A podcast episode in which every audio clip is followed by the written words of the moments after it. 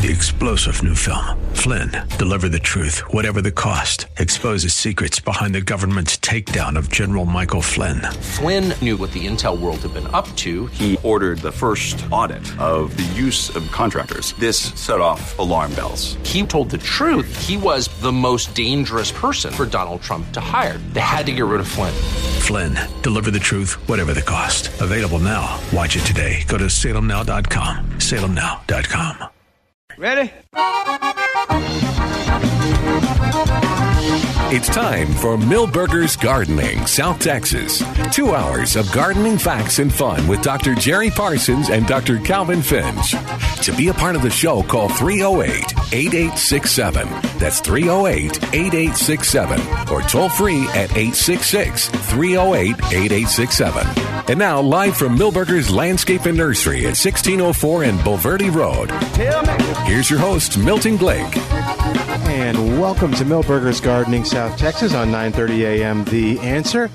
Phone number to be a part of the show on a pretty Saturday afternoon is 210-308-8867. We're live at Milberger's at 1604 on Bulverde Road. There's some folks asking Calvin a question now, so it's just a reminder you're always welcome to come on by and ask the gardening questions that you need to have asked in person.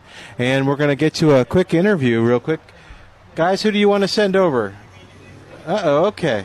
The uh, folks from the Last Chance Forever Birds of Prey demonstration did a kids gardening class. Grab that microphone.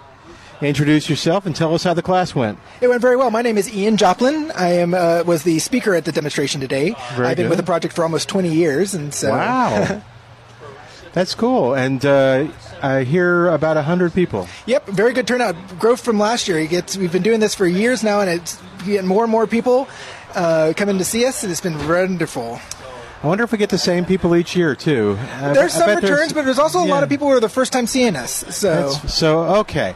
So tell folks kind of what you are if they don't know already. We're a 50C1, uh, 501c3 nonprofit. We're based here in San Antonio, and what we do is we take in injured and orphaned birds of prey, hawks, owls, eagles, falcons, and vultures that people find here in the city.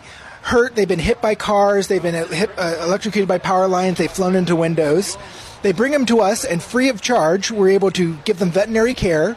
We get them healthy, we keep them wild, because our ultimate goal is to return them to the wild. Well, and it's not exactly free of charge. You, it costs y'all money, and you're able to, Yes, we're- we're do entire- it through donations from people. Yes, we're entirely funded by the public. We are not uh, supported by the state nor the federal government. They work us and help us where they can, but they're just not mandated to fund us. So private citizens, as well as doing educational programs like we did here today, help fund the project, but it doesn't cost anything for somebody to bring the bird to us to receive care. Okay, okay, there you go. That's a good way to put it. Uh, we'll get Calvin back on the mic now that he's finished answering his question. Um, and so, uh, well, uh, talk about a little bit about the uh, the presentation today, and then we'll talk about the organization a little more. So, uh, what was the most popular bird that you brought? Do you think? The, the the screech owl, which is not a very big owl, is Oh. always very popular. Uh, people think they're a baby because they're so small, but it's a fully grown bird, and it's always I always have to give the audience a little extra time to ooh and all over it because it's always such a hit. Oh, okay. Uh, but I'm also very proud that I heard a lot of people responded really well to the black vulture. We really, really stress the importance of vultures and try to teach people to understand what they do in our world and why we want to have them around, and not to think of them as gross animals, but to think of them as, as uh, you know. I heard a kid in the front row go, "Oh, he's so cute," and I really like to hear that. Wow. because I really, really like to change people's opinions of those birds because they do so much for us. Well, Well, Jerry likes as- vultures, but, but he also likes cockroaches and uh, so we'll take this opportunity as a teaching moment. Why are vultures important?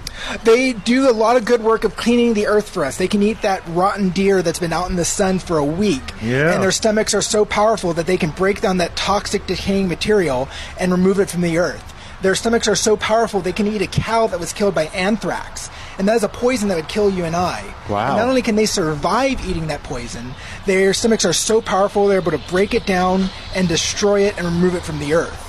They're learning a lot right now about the worth of a vulture in South Asia due to people inappropriately using a veterinary medicine. They've lost 90% of their vultures. And without those birds now to clean up those dead animals, they're now having to pay people to collect those dead bodies and run what's essentially a factory to break it down in a sanitary manner. And now that they're having to pay for these services, India actually did the math and found that each individual vulture was worth about $10,000 every single Wow. year in the service of keeping our earth clean. So when you're driving down on the highway and you see 10 vultures on a deer on the side of the road, think of that as $100,000 off the tax bill. That is the work these birds do for you and I. There you go. It's a great way to look at it. Talking to the folks at the Last Chance Forever um, Birds of Prey demonst- uh, organization here. They were here as part of the demonstration for the children's uh, gardening class. About 100 people. Uh, I imagine the young and the young at heart were there as well. Uh, a couple more questions in a second, but how do people find out about you and how do they support you? Uh, they can look us up on the internet uh, at lastchanceforever.org. They can also find us on Facebook at Last Chance Forever, the Bird of Prey Conservancy.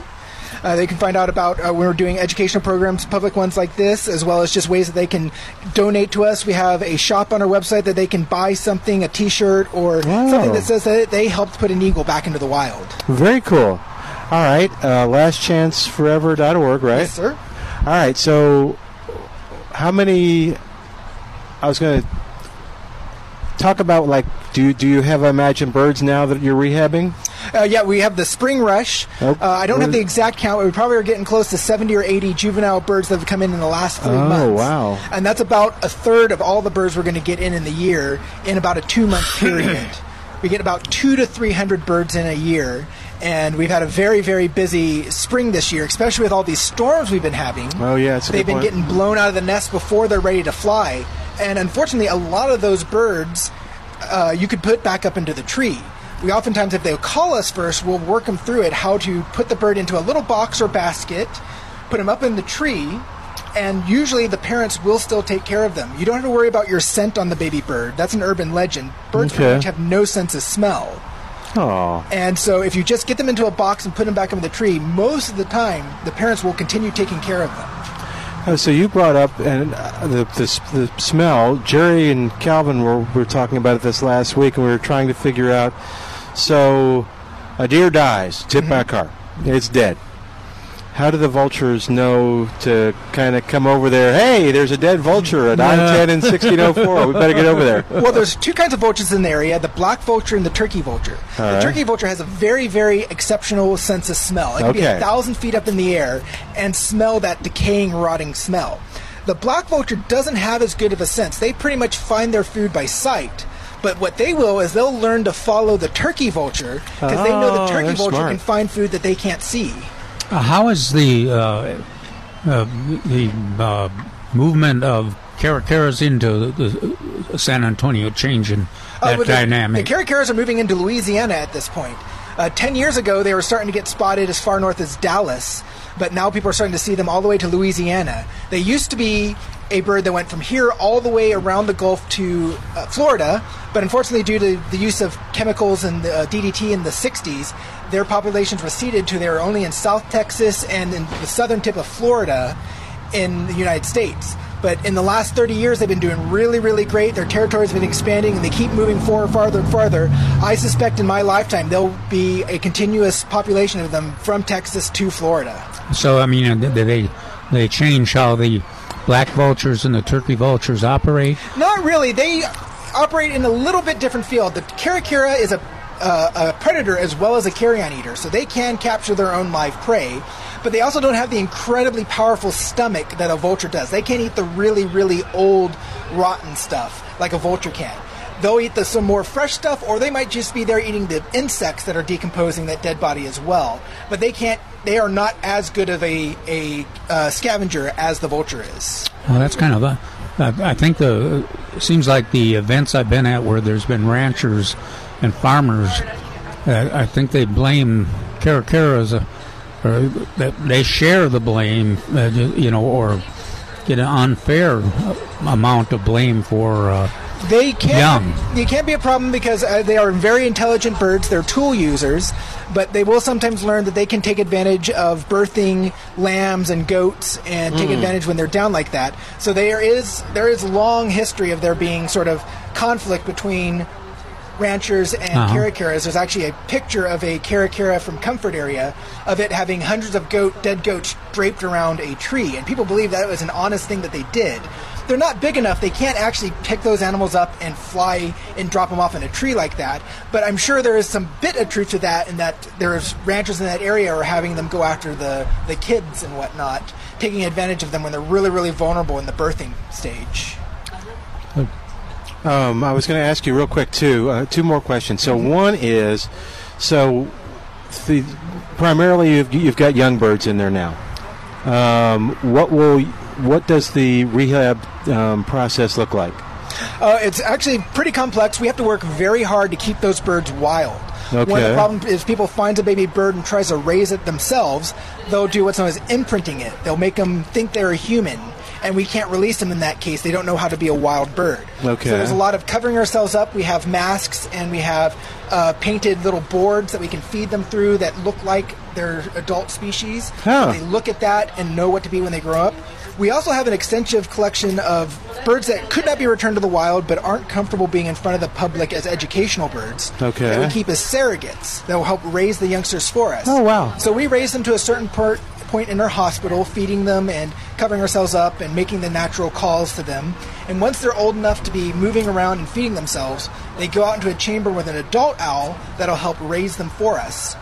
Uh, and then show them how to hunt. And then at the final stage of that is we actually give them live kills, live rats. It's something that parents would do for them in the wild. They'd bring injured animals into the nest so that they learned how to be able to kill before they actually went out and started hunting on their own.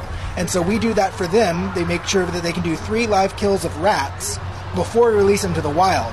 Because we think it would be much, much more cruel to spend all the time and money and effort that we do keeping those birds wild for them to just starve to death when we release Yeah. them if they didn't have all the tools they needed to survive. Very interesting. So, do, who's who's making these calls to the? Uh, I, I can make some of them. Like uh, there's the great horned owl that goes, or the screech owl that goes.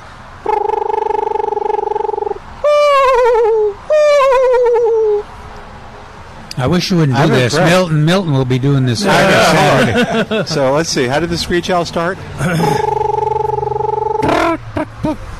I use my, my tongue. Go.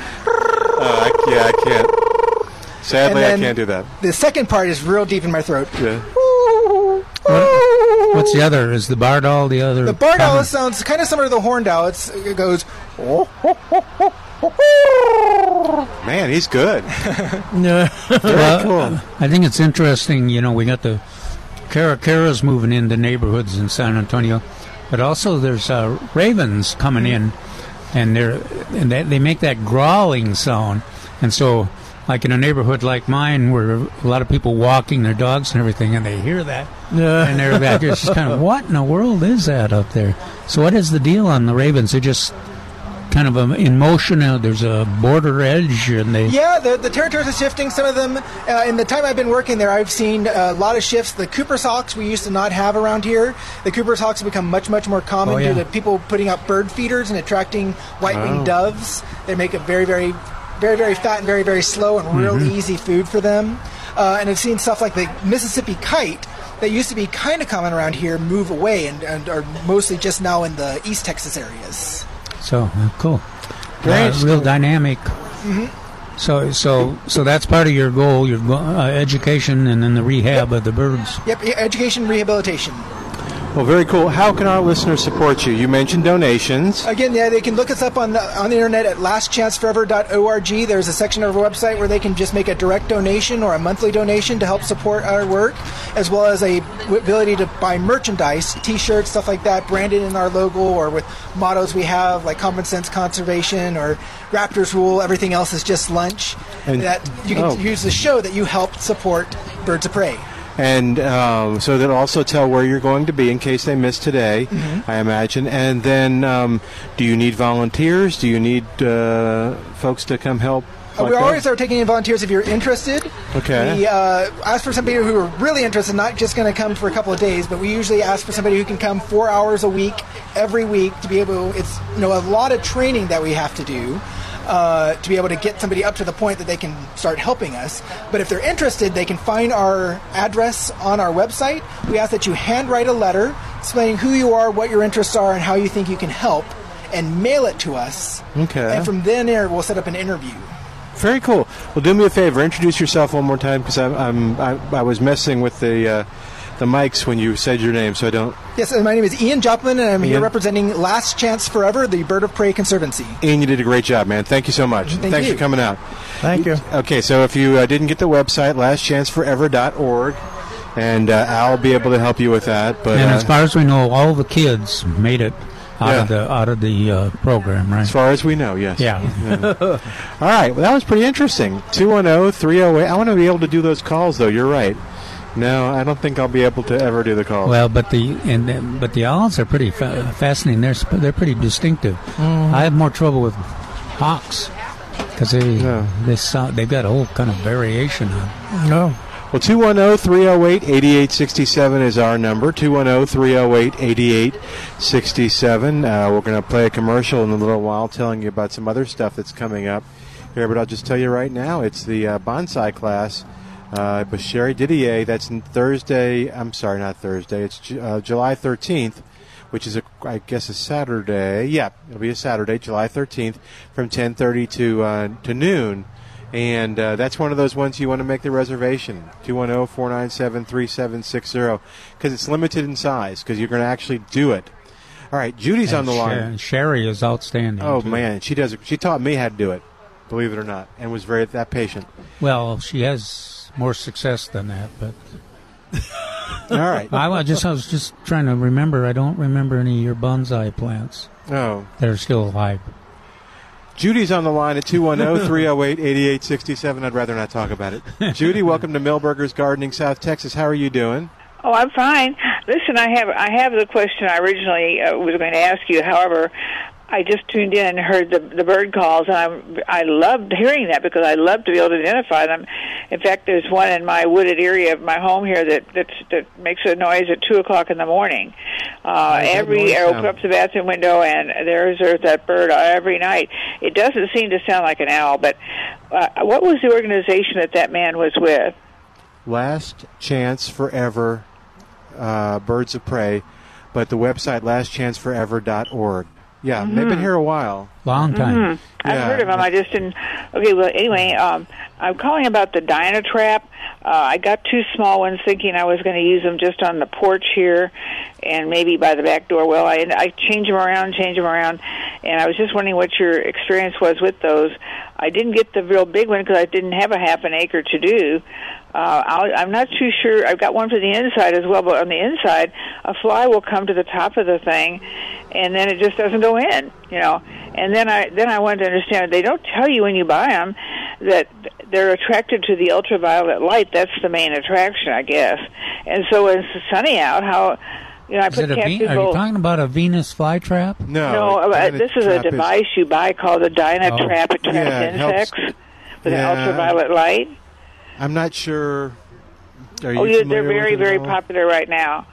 Uh, they're called the brand, the major brand is Dynatrap. There's another one called Black Magic. There's another one uh, called something else. But I tried- just didn't know how effective they they, They did, use I, I didn't. as I I'd don't know about you, Jerry, but I didn't attend a class on dyn- Are we, Dynatraps. we, we, horticulture. we actually had those here about three years ago, and they seemed like they were sort of effective, but uh, nothing was 100%. So we've tried all kinds of different things in between. Well, that's what I'm finding out with these these two that I rotate around. If there's sunlight out, evidently they're not going to do anything because the insects are attracted to the light. Well, the sunlight's way brighter than that light, so. I, when I put Well, my cat food bowls out, flies come immediately. I don't want him. To, I don't even want them down there for a moment before I take up the bowls again. But uh, I don't want flies coming down, mosquitoes coming down, especially on my porch. And uh, if any flies that get in the house, I try to get rid of that. But I just, I, I wanted. It said they did not take. Some say they trap bees, and others. I was going to get a bigger one. Okay, I was asking your advice. So I should get a bigger one. Maybe mine is just too small. But anyhow, I don't want to attract bees. I don't think bees could get down. I've never seen any bees on my porch anyway, but I certainly don't want to trap bees. So I don't know. I thought maybe your experience, you'd know whether they were trying to a bee would going to go in there or a bee would not. Yeah, uh, we did ours inside the building to try to help control mosquitoes, and um, so I don't have any. It didn't work so well for for you, right? Yeah, well, We found things that work better, and spraying was really, one well, what what works spraying. better?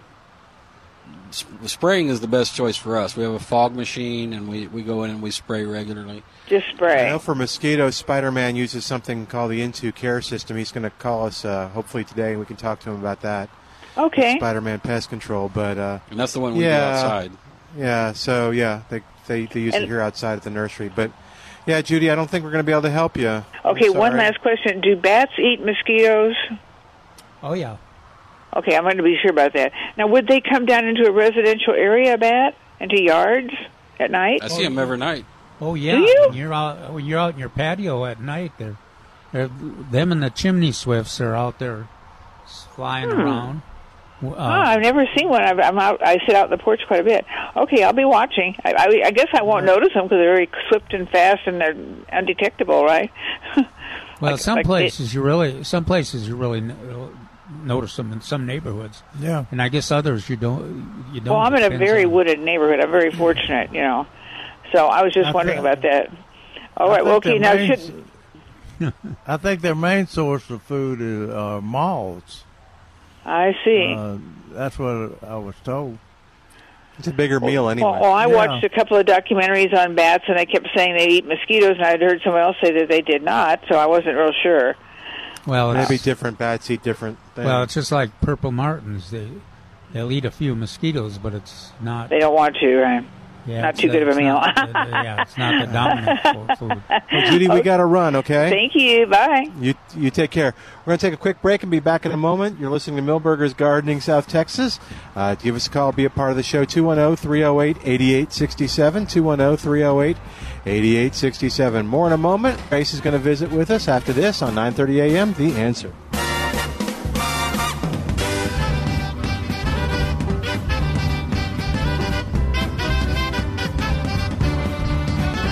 It's Milton Glick from Milberger's Landscape Nursery at 1604 and Bulverde Road. You know, if you're like me, you've probably seen those beautiful bonsai trees in magazines or books, or maybe at someone's home in San Antonio. They're absolutely gorgeous, and you've probably wondered, how do they do that? What's the history behind that? Could I even do that as a hobby? Well, you know what? July 13th, 10:30 to noon, Milberger's has a free adult bonsai class. You'll learn all about bonsai and you're going to walk away having made your own bonsai tree. It's really exciting. Sherry Didier is going to be teaching and she does a wonderful job. As I mentioned, the class is absolutely free. All we ask is that you make your reservation by calling 210 497 3760. 210 497 3760. The class is going to fill up.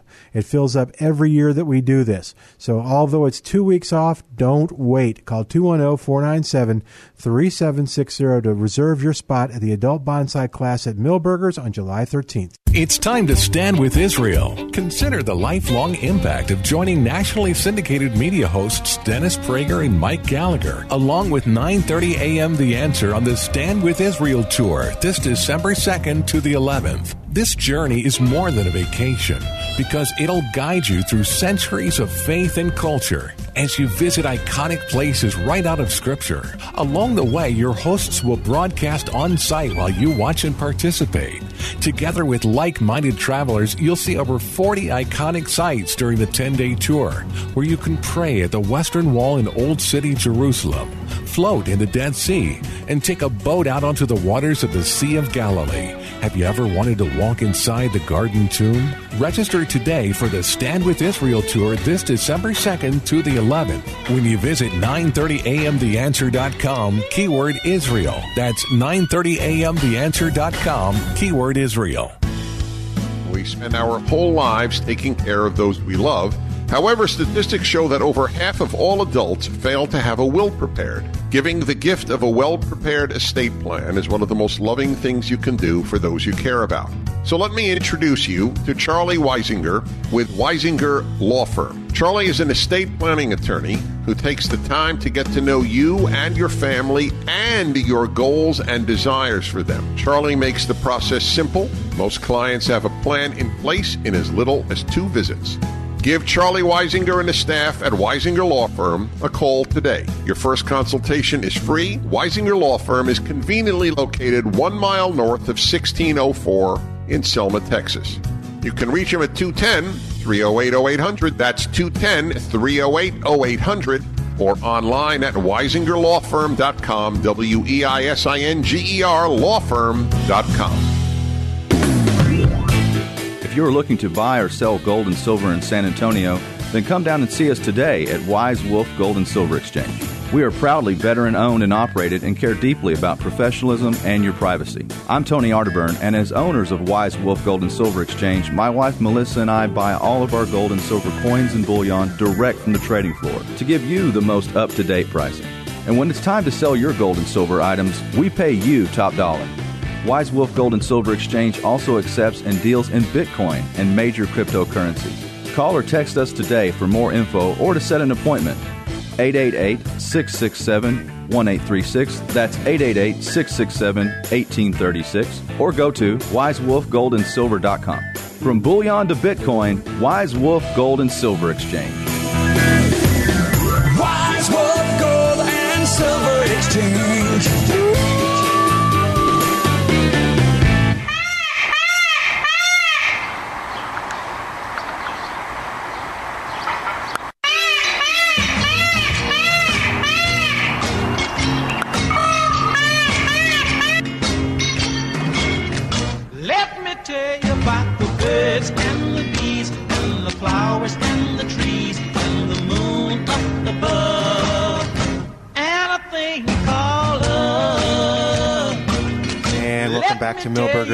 Gardening, South Texas on 9:30 a.m. The Answer. Where did you send Trace? oh, he's bringing back a product. Yeah. All right. We're I- looking for something that'll kill weeds and grass. Uh, I mean, weeds out of uh, St. Augustine without Oh. hurt. I mean, out of Bermuda without hurting uh, Bermuda. Okay, he's got something. Yeah. Good. Well, he's talking to a, a customer now and helping them out with some uh, directions and stuff. So he'll be here in a second. In the meantime, I'll tell you that our phone number 210-308-8867 is 210-308-8867. Give us a call, be a part of the show. I'll also tell you some of the items that are on sale. The Vinca Cora series and the 4-inch pot is just 88 cents each. This place is full of uh, Vincas. Yeah. I mean, Um, beautiful uh, assortments. Of different colors? Yeah. This one excited me. This is the uh, Lynn's Legacy Cenizo. Yeah, I It- want. I want to know where he got that. Uh oh. I don't know. Maybe a secret. but it's on sale in the five gallon container, and this one's a knockout. Um, it's a secret. Okay, it's a secret.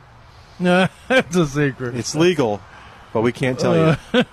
and uh, it was That's nine- hard to find. 1988 for uh, Lynn's Legacy Cenizo.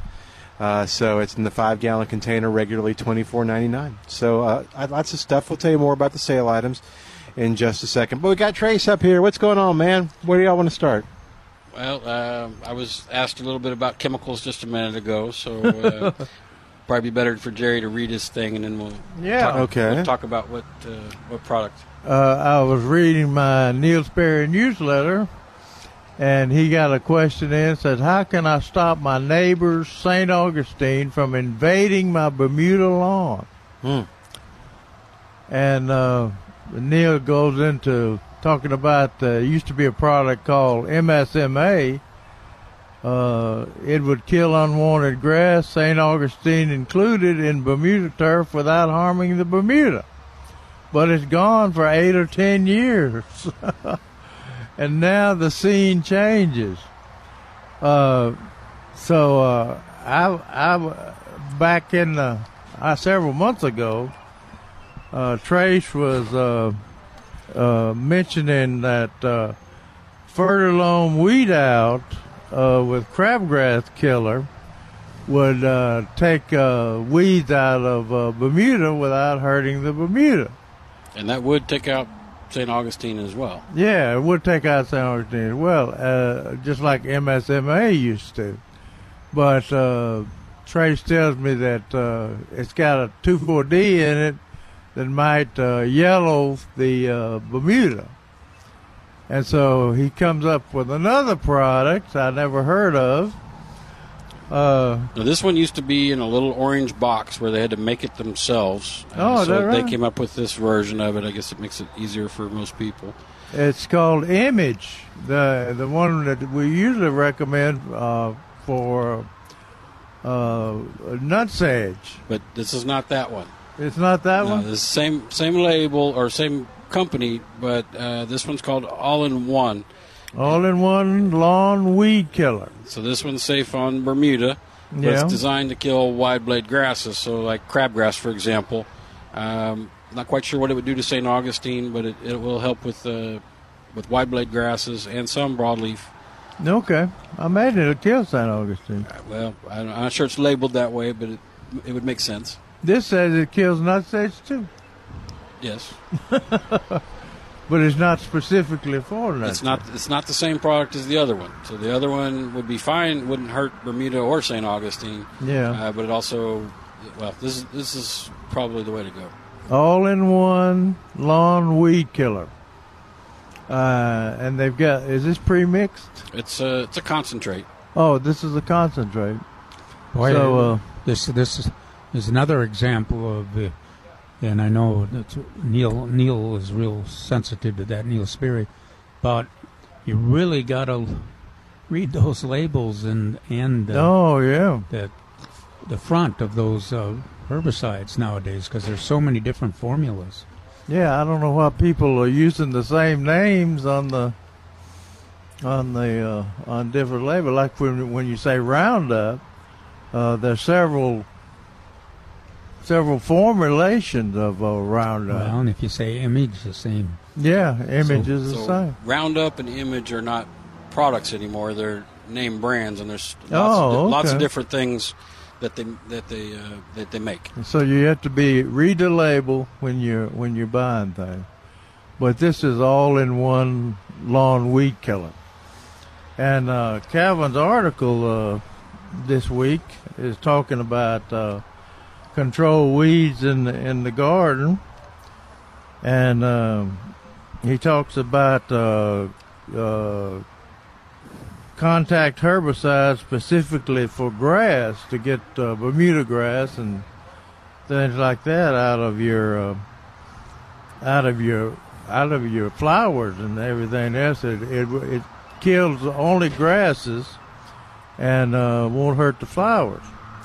And he lists some products: uh, over the top, Grass-B-Gon, Poast, Fusilade, and Ornamec. That's in today's paper. Um, they, these the products are work best if they're sprayed on actively growing Bermuda grass foliage. So you don't want to mow it or cut it before you put the product on. It has to be absorbed through the. Now this is the best time of the year. If you, a lot of times we wait till, we wait till August or September, when it gets dried out and uh, set set in place. It doesn't it doesn't control nearly as well. But uh, I was noticing that uh, some stuff I sprayed just a week ago, uh, you know, some clear color changes, so you can tell. And uh, I'm I was using uh, Fusilade, and I was trying to uh, trying uh, to determine if it how it would have reacted to crabgrass. Yeah, but I, I'm not sure that I've seen any reaction to it at all. Yeah. At this point. It uh, Calvin also mentioned that the products are not labeled for vegetable garden. Uh, but one of them is that uh, over the top are over the top. I think that's the that's the one that's labeled for vegetable garden. Oh, okay. And yeah, and that's uh, what we we mentioned also to uh, look at. Uh, some of them are temperature sensitive too. Are they? yeah, right. I'm pretty yeah, sure, yeah, yeah. Calvin mentioned that. Uh, uh, then Calvin says uh, you also should use these products to remove uh, zo- uh, uh, Bermuda grass from uh, zoysia or buffalo grass, since the active ingredient will kill buffalo grass. What? That'd be the best thing to happen to you. Did you? Uh, did he just make that? I think he just made that up. You can't.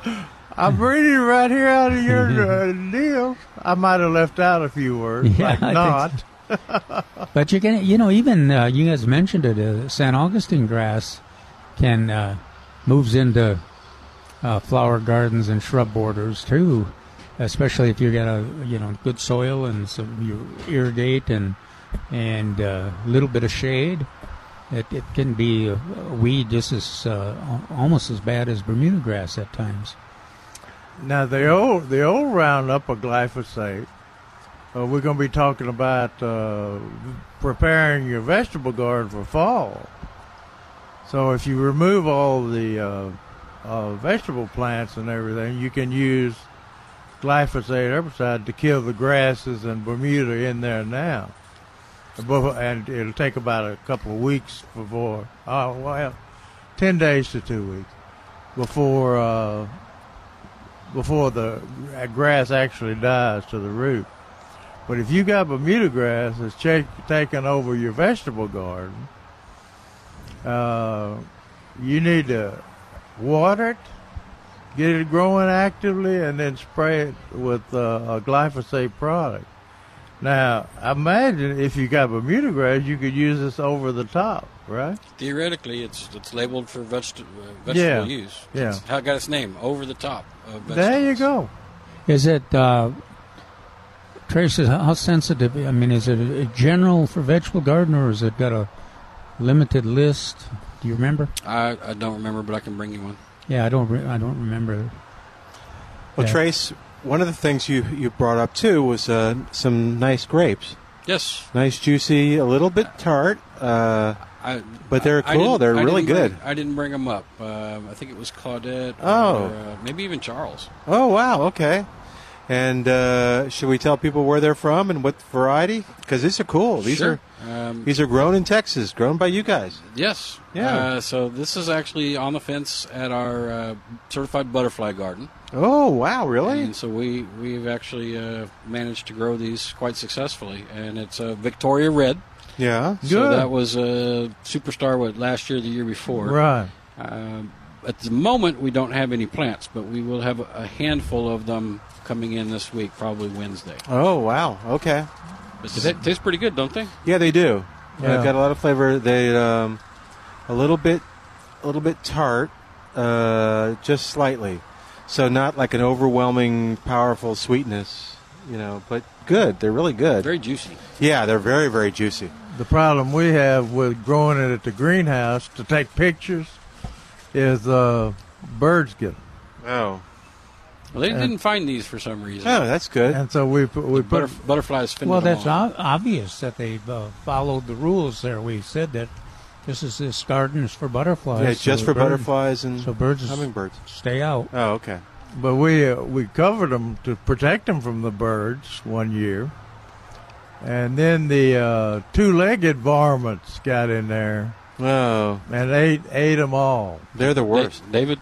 No, no, David was on the picture, Oh, okay. but uh, ate ate them all. I mean, a lot of grapes. Well, and he missed he missed works the next day. Milton, Oh, he couldn't come wanna- to work. Oh, I don't want to know why.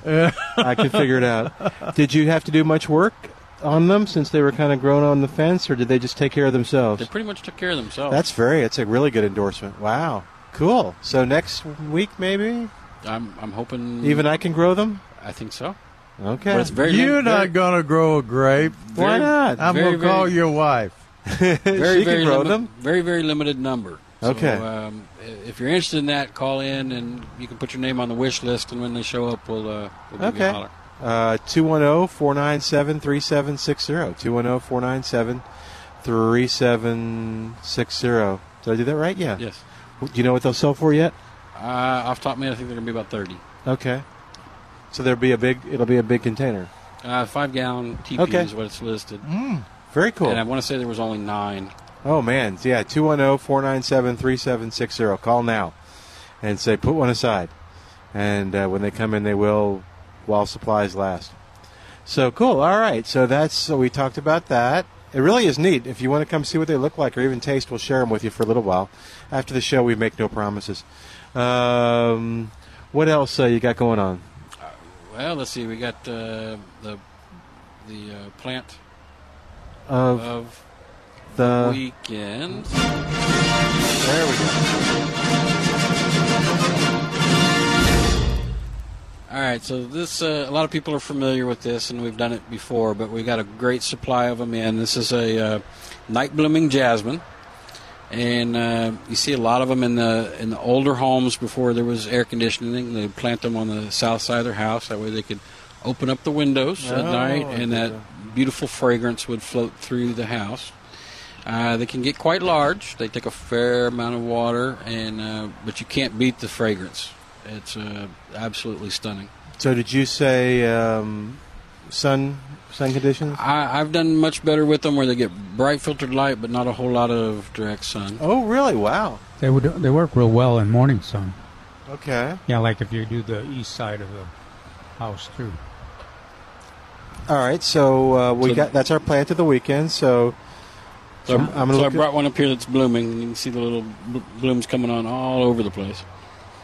So it's, they're white. Uh, Okay. So the plant can get quite tall. The blooms are white and super fragrant, and these are only eight ninety nine.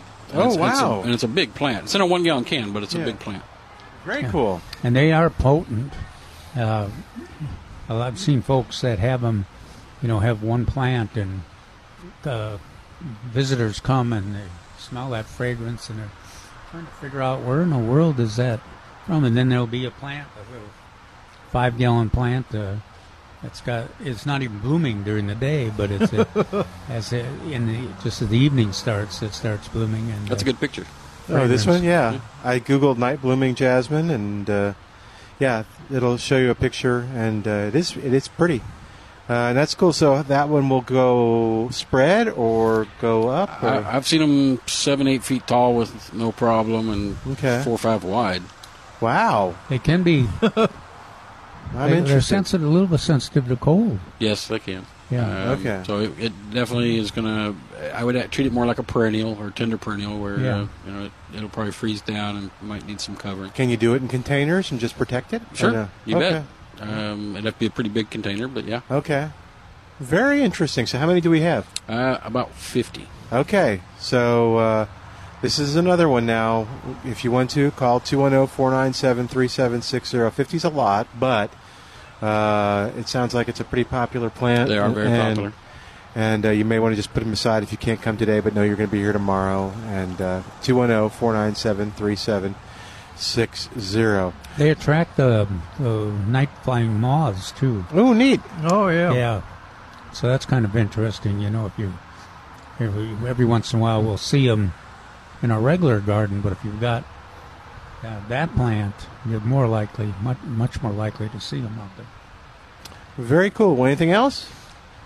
No, I think Okay, that's it. because we got to take another break. Good. All right, 210 308 8867. 210 308 8867. We'll tell you more about what's going on here at the nursery. We'll talk more gardening and uh, all that right after this on 9:30 a.m. The Answer. We are open.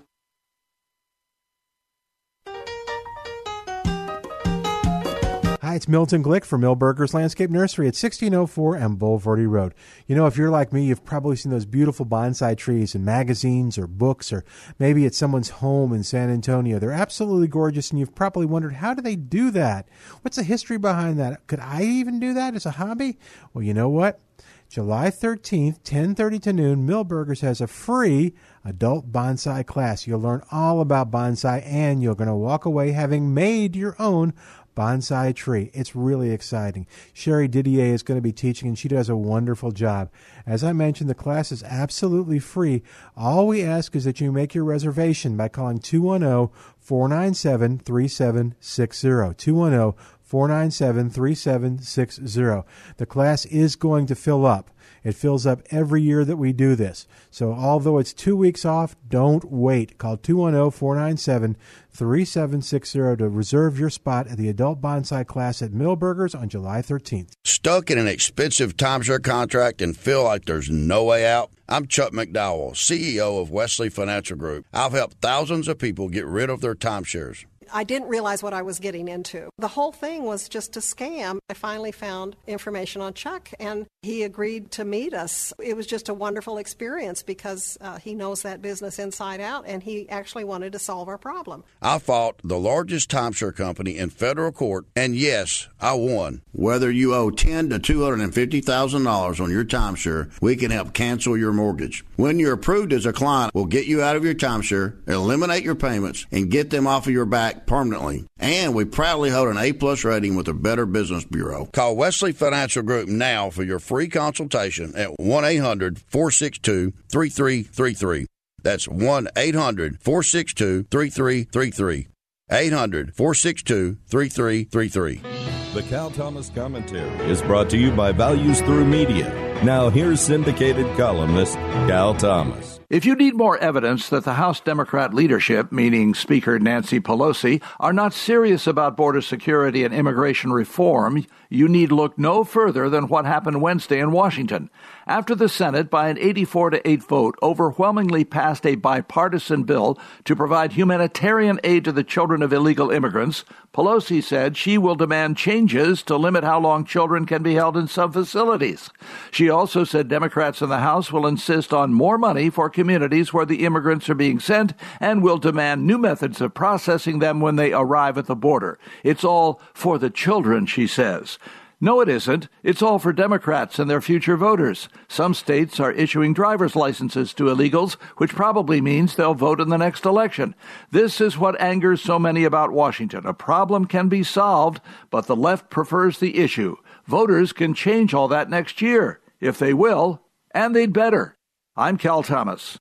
For a free copy of today's commentary, visit calthomas.com or write us at Values Through Media, P.O. Box 373340, Key Largo, Florida 33037. That's P.O. Box 373340, Key Largo, Florida 33037. Please specify the date and subject. Your tax deductible gifts to Values Through Media help support us. Listen again next time for the Cal Thomas Commentary. GTG, BRB, OMW, be there in a few. You may think that these kinds of texts are fine because of their length, and you can easily send them at a stoplight. But no, answering one text can take your attention away from the road for five seconds. And traveling at 55 miles an hour, that's enough time to travel the length of a football field. Make good decisions, don't text and drive. Visit StopTextStopWrecks.org, a message brought to you by the National Highway Traffic Safety Administration, Project Yellow Light, Noise, and the Ad Council.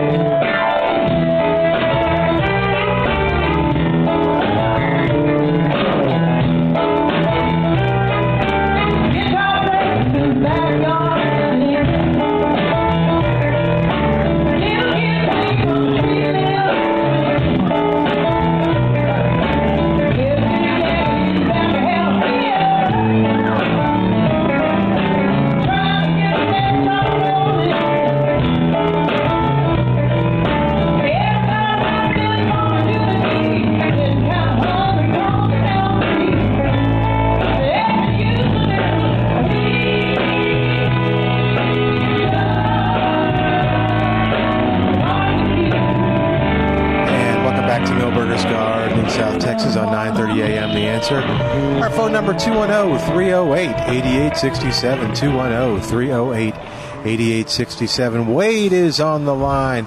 Hey there, Wade. Welcome to Milberger's Gardening, South Texas. How you doing today? Very good, sir. I'm calling today to check uh, on the agapanthus plant after the blooms have fallen off. There seems to be some seed pods where every bloom was. Do I let those dry up and then explode in the area and maybe germinate, or do I cut them off? And is there some type of procedure to get them to germinate? I, I don't think they they germinate real well. That's what I, I- thought. I don't. I mean, they're not. They're not. Uh, they they they don't scatter like uh, salvias or things like that. Uh, That's I've what I never was seen.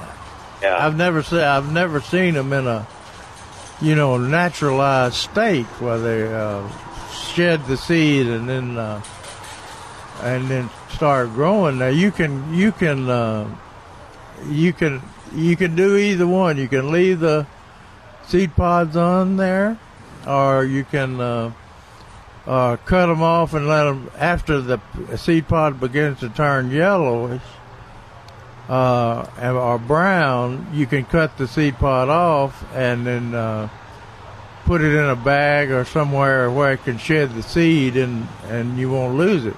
And then Right, then okay. grow then grow it like you would a a vegetable seed.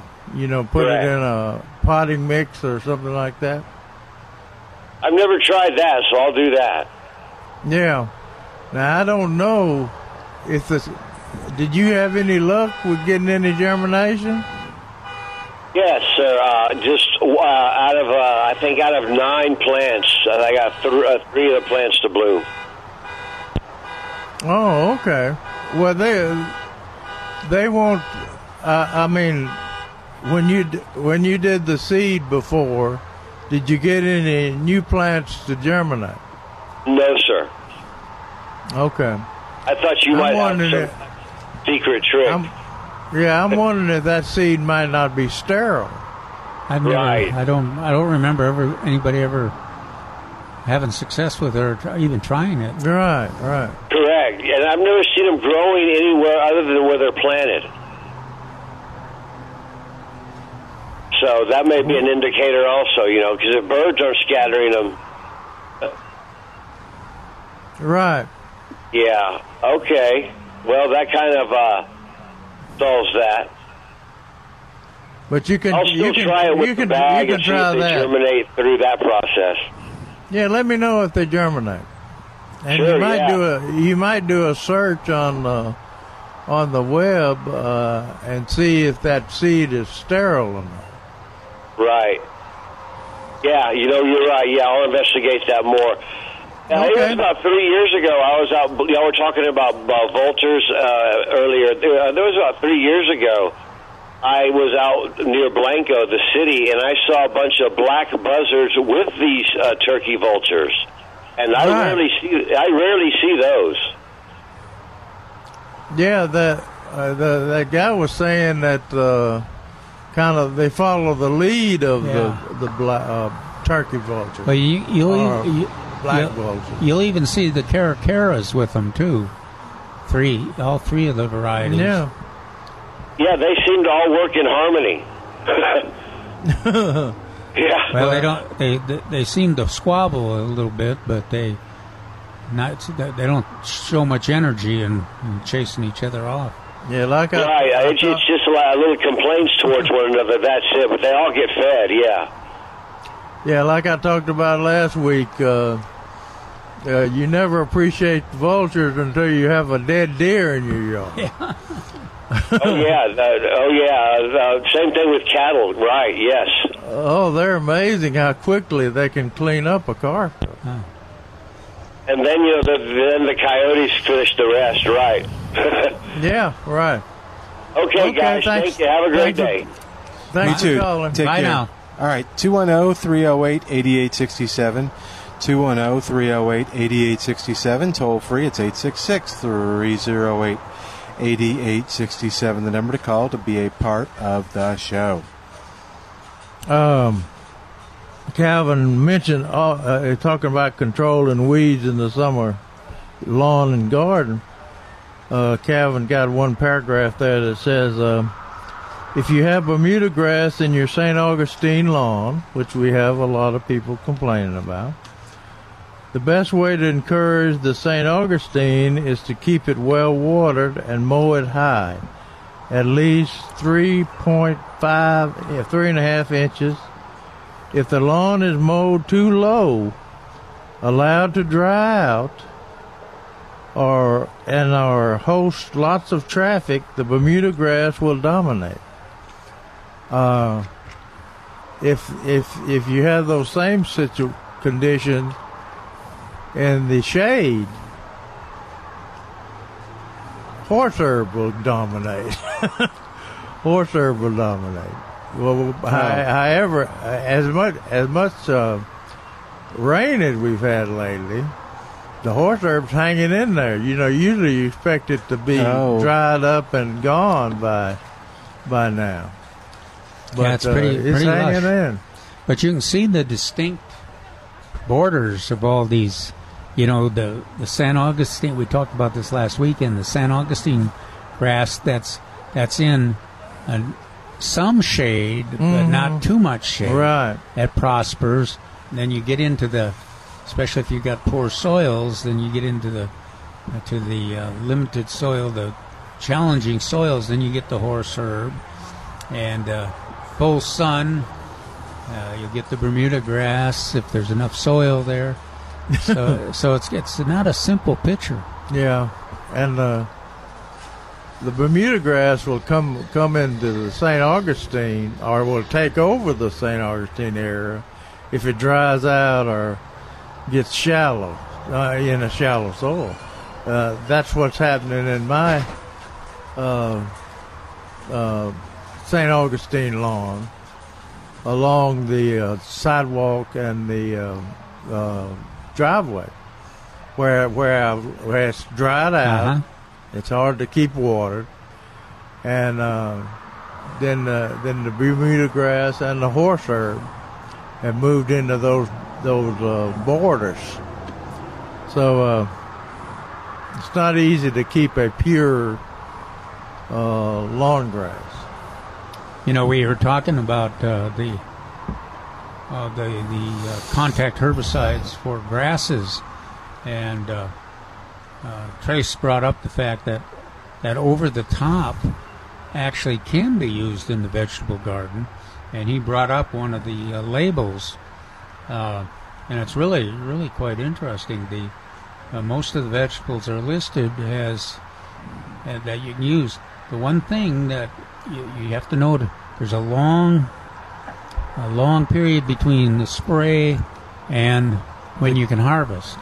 Oh, so, okay. so so you'll be, but but that's all right if you're, you you know you're using it using it at the beginning of the crop area Mhm. time. Like uh, tomatoes is 20 days. Some of the others are as much as 30 days and uh, Yeah. 40 days. But the other thing uh, I was interested too, it, does list uh, crabgrass and quackgrass as uh, as uh, a target that it works on. Oh, good. Bermuda grass is listed as the number one, but yeah, that is that is because crabgrass has been pretty aggressive this year too. Yeah. But as people are getting ready for the fall garden and pulling out pulling out all their um tom- in, in fact in Calvin's this week in the garden section he said it's time to consider pulling out your tomato plants from the spring. If they are left in place further into the summer, expect them to produce more spider mites and fungus symptoms uh, than tomatoes. Plant new tomato seedlings, uh, transplants in late July. So uh, that's that's a good Oh. tip. And we're getting there.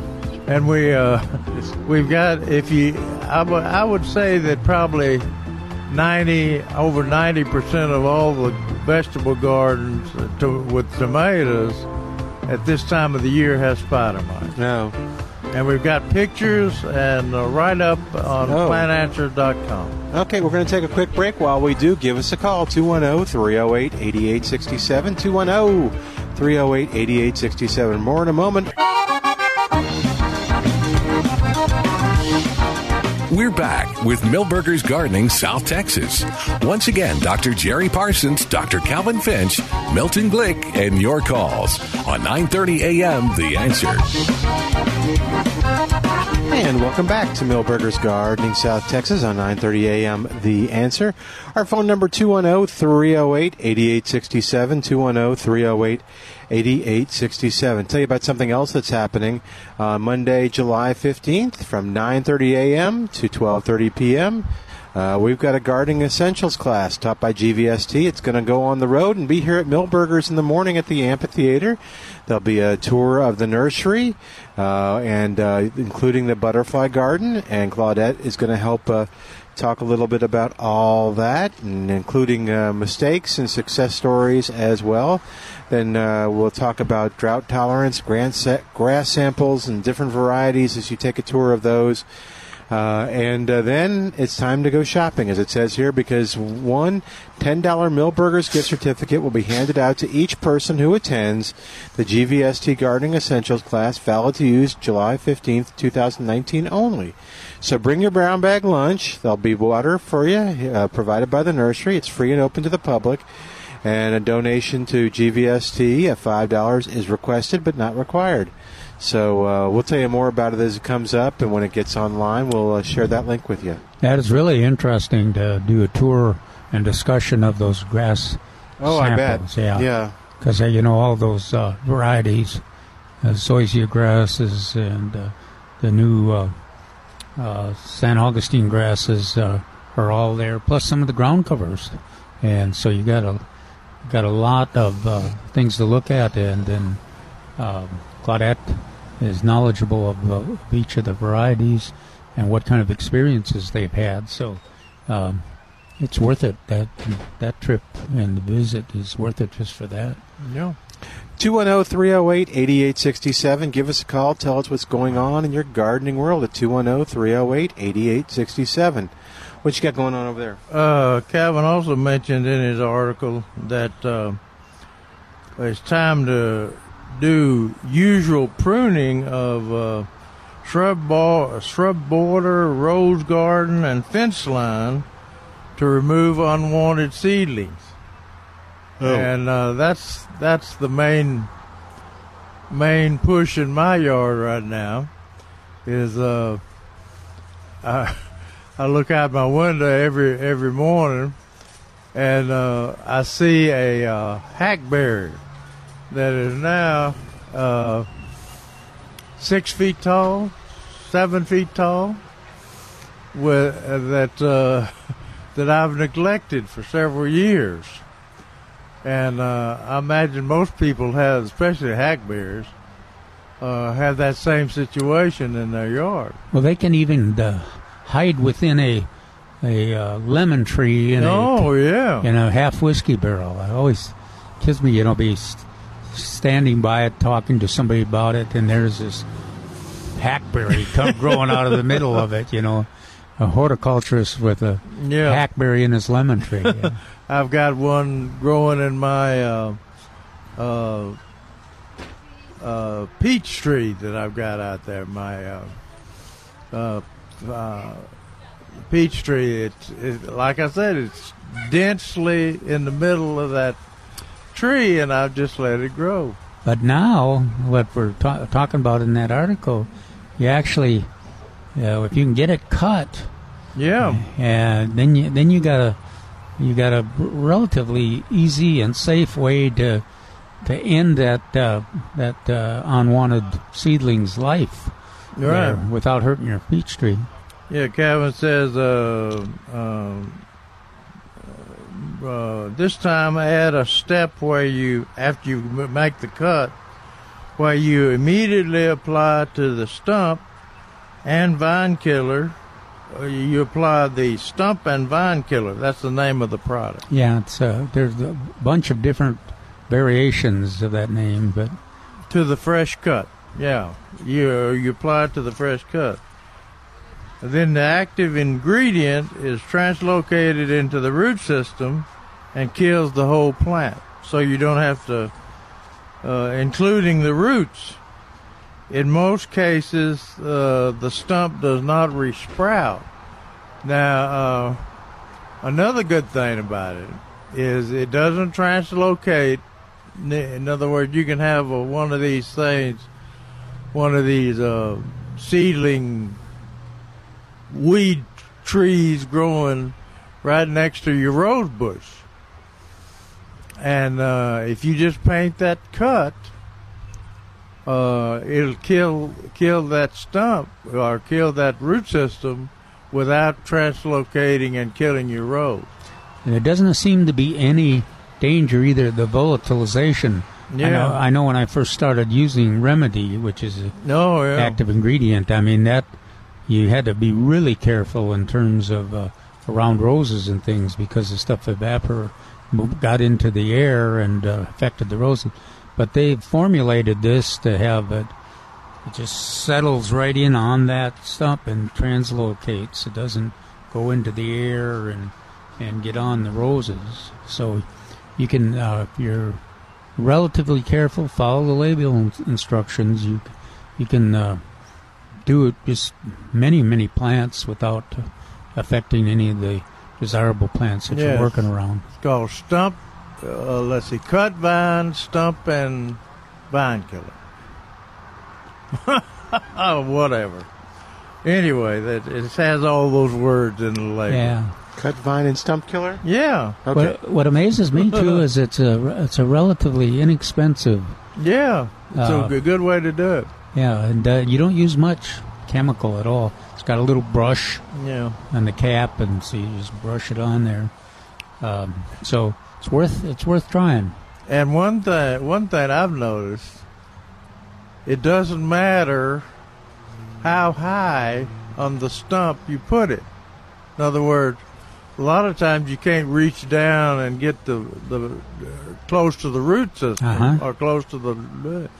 So I've noticed that you can cut it three feet high, cut that uh, weed three feet high, that uh, tree, and uh, apply that stump killer, uh, cut vine and stump killer, and it'll kill it all the way down to the Hmm. ground. So it translocates through the whole system of the of the item.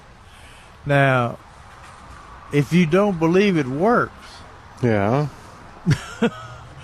if you don't believe it worked, how I did this, uh, go ahead and cut cut some cut some uh, seedling trees off and not paint them. The hackberries and things like that. They'll come back in weeks, uh, several weeks, and and uh, some some even faster than that. So uh, it's definitely worth your worth your while to do that. It you- adds you- another step in your process, but Yeah. then it eliminates a, ma- major Having to do it again. Yeah, three or you know you could uh, typical summer you could be cutting those things three or four times. Yeah, and no matter how big the the deal is, uh, in other words, I've I've cut off hackberries bushes and uh, not put the stump killer on there, and uh, they come back, they resprout. And then when when those sprouts come out, I let them get a little bit larger, and then cut them, and put the stuff right on the uh, much smaller trunk, and that'll that'll kill the whole trunk too. So you want it on uh, new growth or, or uh, recently cut stump. Yep, it's a good good product. Uh, try it out. Uh, and again, you're And not, safe too. Yeah, you're not inve- you're not investing much money for the work you get. Hey, you got to there's another Milton. What's that? Uh, well, another thing we mentioned in the article, our friends at uh, Guadalupe Master Gardeners. There you go. They're recruiting for a new class. are they? Oh, cool.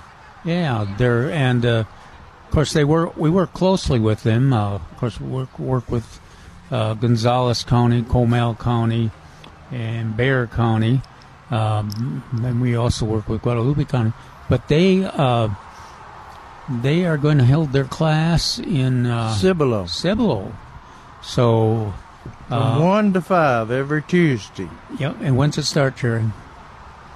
When's it, when was it, when does it does it say in there when the, the class starts? Now recruiting, which will run July 30th through November 19th. Okay, and then there's a, a phone a phone number and a uh, also a, G, a, uh, a computer address that you can look up get more information on. Right. There is a deadline. Uh, they want you to apply before July nineteenth. Right, 19th. Yeah. There is a fee Uh, all the master gardener training uh, has a training fee, and of course, master gardeners, you uh, you're expect you know the training is wonderful, but you're you're expected to attend the training and you're expected to use that training in uh, participating in uh, many one or, or several of the projects that they uh, are responsible for across the the region. Um, education, youth gardening, water conservation, Right. all those projects. And these, these chapters work closely with Jer- Jerry and I, along with the gardening volunteers, Yeah. South Texas and the uh, Men's Garden Club. of Summit. Are they reciprocal? If you belong to one, can you kind of belong to the other or do things with the other? You actually can. And that's one, one of the points I was going to make. Uh, Bexar County Master Gardeners has a waiting list of about uh, 150 folks on there. Um, they, the uh, Guadalupe training does not have that waiting list. Okay. And they're doing the training in Cibolo, so relatively close. Close to Bexar Mm-hmm. Mhm. County. Yeah, so you can, uh, I think they'll welcome you to go ahead and apply uh, for the Cibolo, uh, for the uh, Guadalupe Master Gardeners. And then you can, uh, there's a number of Master Gardeners that uh, work projects in several different counties and take advantage of the, the fact that they all cooperate Yeah. uh, together. The the fee uh, for the training is two hundred and uh, for more information, if you call Karen at two one two ten two one zero four two two fifteen ninety four. That's two one zero four two two fifteen ninety four, or you can visit the GCMG website at Guadalupe County Master Gardeners.org. I guess that's all one word. Yeah, if you go just do Guadalupe County Master Gardeners, you'll you'll find it. Yeah. Yeah. Dot org. And so there, yeah, that's another one of our uh, wonderful active chapters. And uh, Master Gardeners, you learn a lot. You do significant projects that contribute to the community, and you have a lot of fun. Um, Yep. Um, so Guadalupe Master Guadalupe County Master Gardeners dot org. In fact, Right. what I'll do is I'll send the uh, the link to uh, Al back at the station in case you didn't get it, and he'll just tell you it. That'll make it easy on you. So I'll do that right now. So open up their site. Oh, 210 308 8867 is our number. oh, 210 308 8867. Toll free, it's 866 308 8867. Then uh, Neil Sperry in today's paper had a had a question from somebody that uh, had zoysia had a zoysia lawn with some Bermuda mixed in. I thought Uh, I thought that was a good, that's a good answer. Yeah. Uh, how can I how can I encourage the zoysia to crowd out the Bermuda? Good luck. and she and he says, honestly, I don't believe there is any way short of spot treating the Bermuda to kill it. And that's gonna Yeah, you want you want to do everything you can to keep that that uh, zoysia grass solid. But if you do get if you do get some Bermuda grass in there, then you gotta you gotta take some pretty drastic action. Yeah. Uh, the more aggressive Bermuda is the more aggressive of the two grasses. So if you give great care to your lawn, it will win.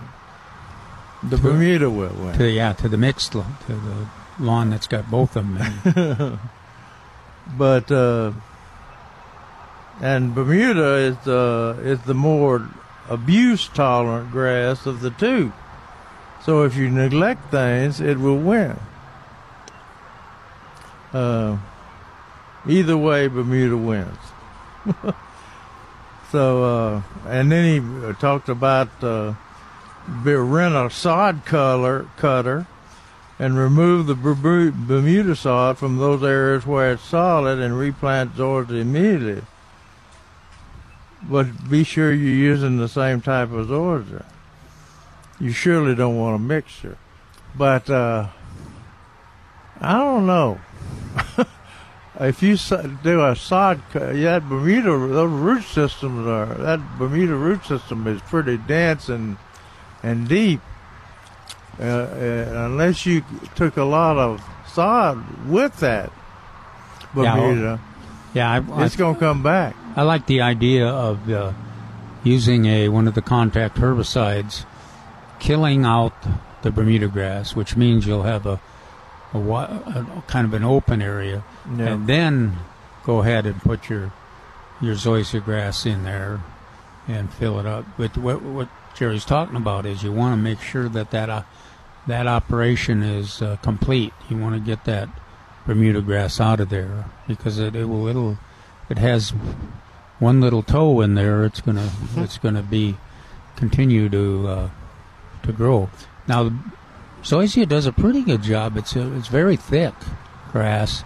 If it uh, is uh, maintained, mowed at a, the right height, um, it does a pretty fair job of uh, keeping other keeping weeds and uh, Bermuda Oh, grass yeah. out. But once the Bermuda's in, then you then you It's the got king. You got to take that uh, pretty severe, uh, op- make that operation and get the Bermuda out and uh, take out that those pieces or the the blank area, fill it back in with zoysia. Yeah. We're going to take a break. While we do, you give us a call 210 308 8867. 210 308 8867. We've got more of Milberger's Gardening South Texas coming up with Dr. Jerry Parsons and Dr. Calvin Finch. I'm Milton Glick. We're live at Milberger's Landscape Nursery, 1604 on Bulverde Road. Come on by and visit with us, ask your gardening questions in person, or give us a call at 210 308 8867. When we come back, I'll tell you what's on sale here at Milberger's right after this on 9:30 a.m. The Answer.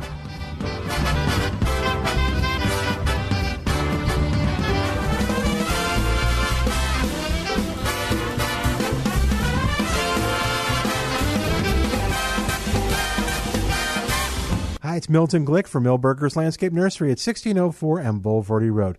You know, if you're like me, you've probably seen those beautiful bonsai trees in magazines or books, or maybe at someone's home in San Antonio. They're absolutely gorgeous, and you've probably wondered, how do they do that? What's the history behind that? Could I even do that as a hobby? Well, you know what? July 13th, 10:30 to noon, Milberger's has a free adult bonsai class. You'll learn all about bonsai and you're going to walk away having made your own bonsai tree. It's really exciting. As I mentioned, the class is absolutely free. All we ask is that you make your reservation by calling 210 497 3760. 210 497 3760. The class is going to fill up. It fills up every year that we do this. So although it's two weeks off, don't wait. Call 210 497 3760 to reserve your spot at the adult bonsai class at Milberger's on July 13th. Lifestyles Unlimited is the real estate investor education and mentoring group that has been taking people by the hand and teaching them how to invest in real estate for over 28 years. Our students have been so successful at creating wealth and passive income that they have won local, state, and national Investor of the Year awards 12 of the last 12 years. It's easy to see why Think Realty magazine named us the best in the U.S. If you're ready to add real estate to your portfolio, go to lifestylesunlimitedmap.com to access our free live training event schedule. On Bulverde Road, Tex Hill Middle School students are called the Tigers, inspired by the Flying Tigers, the San Antonio story of David Lee Tex Hill after this. Countywide Service Company and Daikin, providing the number one HVAC brand in the world to the homes of Bexar County. Reliable, affordable, built in Texas by Texans. Call Countywide Service today to schedule your hassle free system evaluation. Countywide Service in Daikin makes sense for the homes of Bexar County. Call 210 732 9772. License number TACLA 280660. Tex Hill was an American hero as a triple flying ace and squadron leader of the legendary Flying Tigers during World War II. He retired in Military City, USA as a brigadier general. Today, a generous scholarship is named in his honor to attend the school he did as a young boy, San Antonio Academy. I'm Sonny Melendrez. Hey, this is Bob Waliszewski. Thanks for listening to Plugged In. This was my last gig. If it hasn't happened by now, It's like a miracle. Miracles happen. In the new movie yesterday, a guy named Jack is just about ready to bail on his performing dreams when a mysterious worldwide blackout reshuffles everything. Now when he plays Beatles tunes, everybody thinks he wrote them. This fable-like romantic comedy is sentimentally sweet, endearing, and thoughtful. But there's drinking and sensual issues to navigate here, and enough profane misuse of Jesus' name alone to make many viewers, well, twist and shout. I'll give yesterday a two and a half out of five for family friendliness. Read the full review at pluggedin.com slash radio. Plugging you into the movies, I'm Bob Waliszewski for Focus on the Family's Plugged In Movie Review. Next Thursday, you will be caught in an extreme flash flood. Disasters don't plan ahead, but you can. Talk to your loved ones about making an emergency plan. Get started today at ready.gov/plan. Brought to you by FEMA and the Ad Council. Hi, it's Olivia Munn with my shelter pets, Frankie and Chance, reminding you that when you adopt a shelter pet, you discover all the things that make them unique. Adopt Pure Love at theshelterpetproject.org. Brought to you by the Ad Council, the Humane Society of the United States, and Maddie's Fund.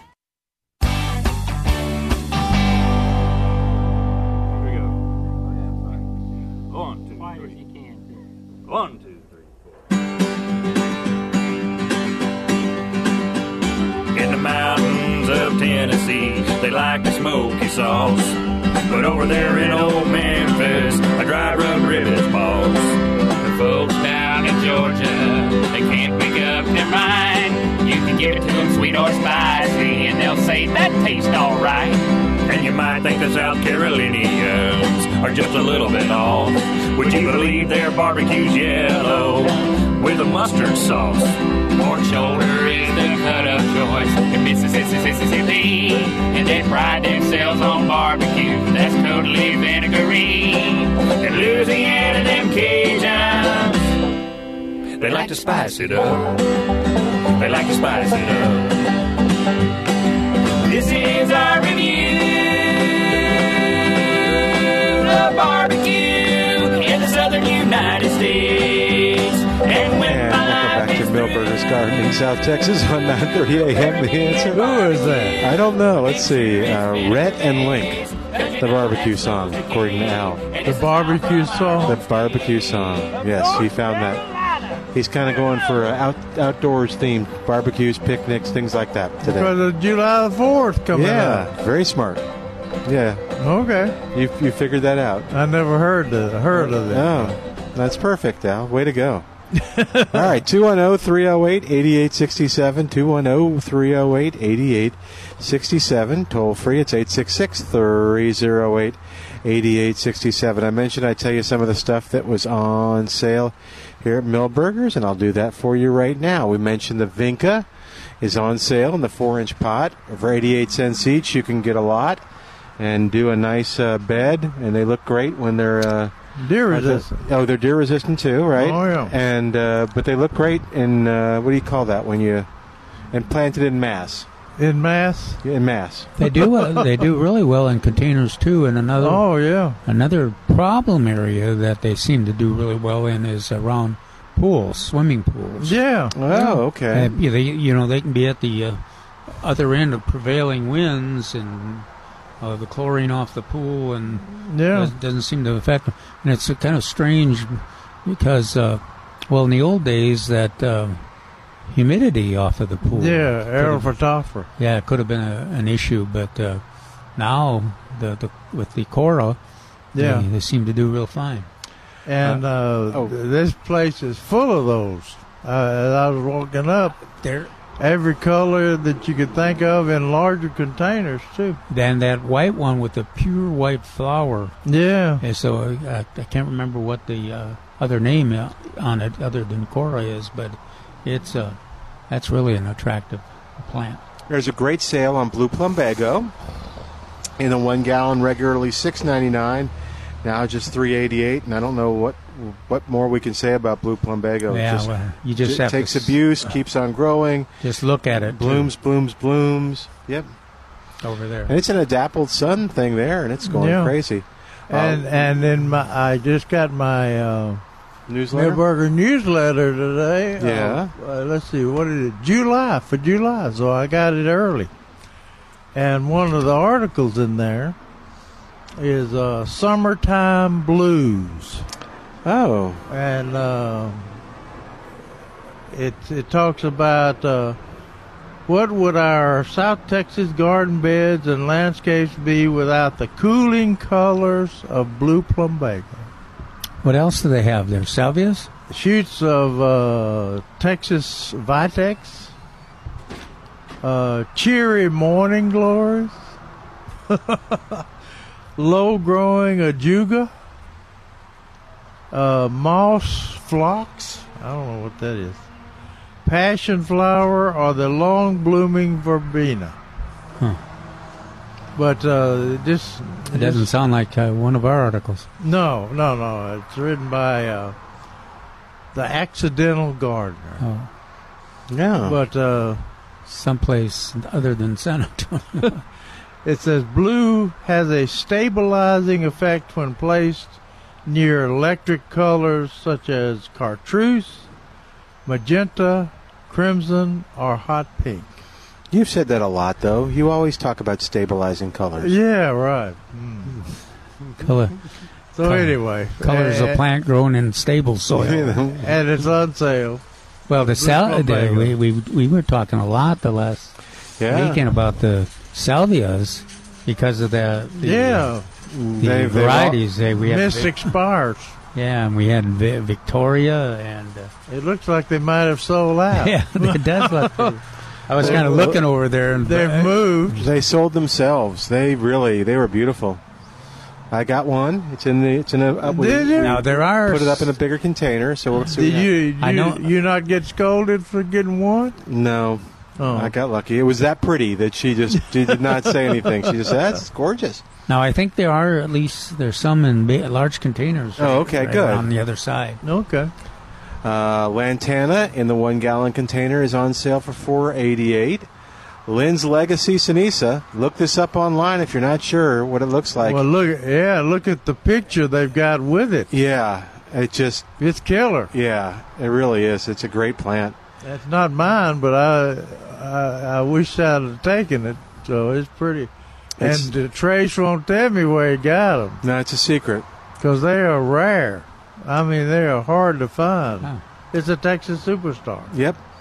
Uh, five gallon container, 1988. So While they last. Yeah, while they last. so, and then the coneflower uh, is also on sale in the one gallon for four eighty eight. Uh, crepe myrtles in the three and the five gallon container are eighteen eighty eight, and Milberger's natural lawn and garden fertilizer with mycorrhizal fungi is nineteen eighty eight. Uh, you can see all the things that are on sale by going to milbergernursery.com, milbergernursery.com. But yeah, that Lynn's Legacy, Oh, yeah, that's Uh, beautiful. yeah, it really is. Uh, people That, will. that must be right before rain, huh? Yes, I think there's The a way bit- it's blooming. The, way that thing was blooming. Well, it's, it's blooming at my house too. So Is there? So- you got a Lynn's legacy? two of them, yeah. oh, Oh, From earlier, I bought them. I think earlier this year or, or late late last fall. From Oh, Milberger's. when, okay. when did it start blooming? Uh, this time, Yeah, like last weekend. yeah, like a week ago. Yeah, it's like before the rains uh, last weekend and Monday. Yeah, uh-huh. I'm just saying. All right. The, you Uh-oh. like that the blue flower? I, I like, like the blue flower. The one problem I've had with it, well, I, I guess I must have gotten it last fall because it uh, there was a freeze damage. Was it? Yeah, it froze it froze back. Now it was growing. It was uh, blooming blooming up storm and growing. And I guess that uh, Did- that November freeze Yeah. kind of caught it unawares. I don't doubt that because uh, Lynn Lynn uh, uh, Lynn Lowrey found found the original in Monterrey, Huh. Mexico. So hmm. it's it could be Yeah. freeze damage. Freeze Well, and it, you know, and anytime you've got the plant growing full speed yeah. in November, you have a record freeze in November. There could be partial to. Did you have a question? And can we can we ask it on the air? We're gonna give you the microphone. Just talk right in there, and you'll be on there. These guys That's, will be able to. that's not much of a sample, dude. Here- Oh, uh-oh. my here. God. Here, give the mic to whoever's going to ask. Never question. mind. we have an oak tree, and it looks like it could have a fungus on it. Uh, so we brought some leaves and some That's a samples bur oak, of it. isn't it?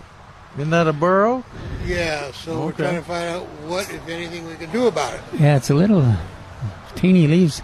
Now, is this the this uh, this looks like lichen?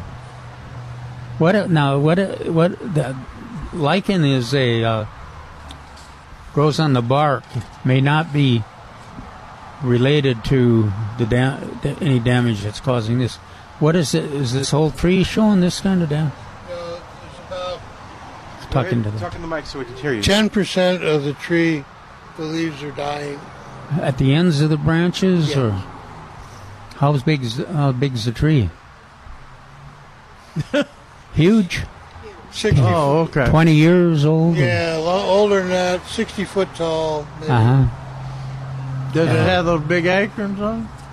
Big n- acorn? Yeah, it's got a big anchor. It's by the street and the driveway. Okay. It's been there like we've lived there 20 years, and it was Uh-huh. there we got there. Oh my goodness, that's good. That's a good tree. Yeah. It is beautiful. S so, are there are there any symptoms on the end of these dead areas? Anything chewing on them? Not that we could see. No. Let talk Okay. into that. Yeah. I went to take a leaf, and the whole thing just came off Uh-huh. easily. Well, what we've seen, you know, sometimes there there's an insect that'll Yeah. cut them off. Twig borer. borer. Yeah, and then there's uh, then the Twig squirrels.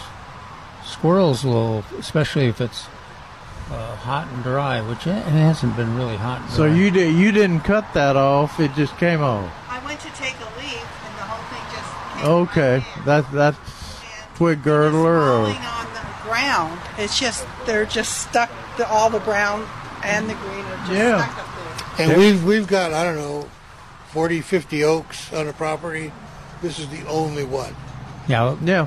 Well, bur oaks are pretty independent. Yeah, yeah, because they they they'll decide.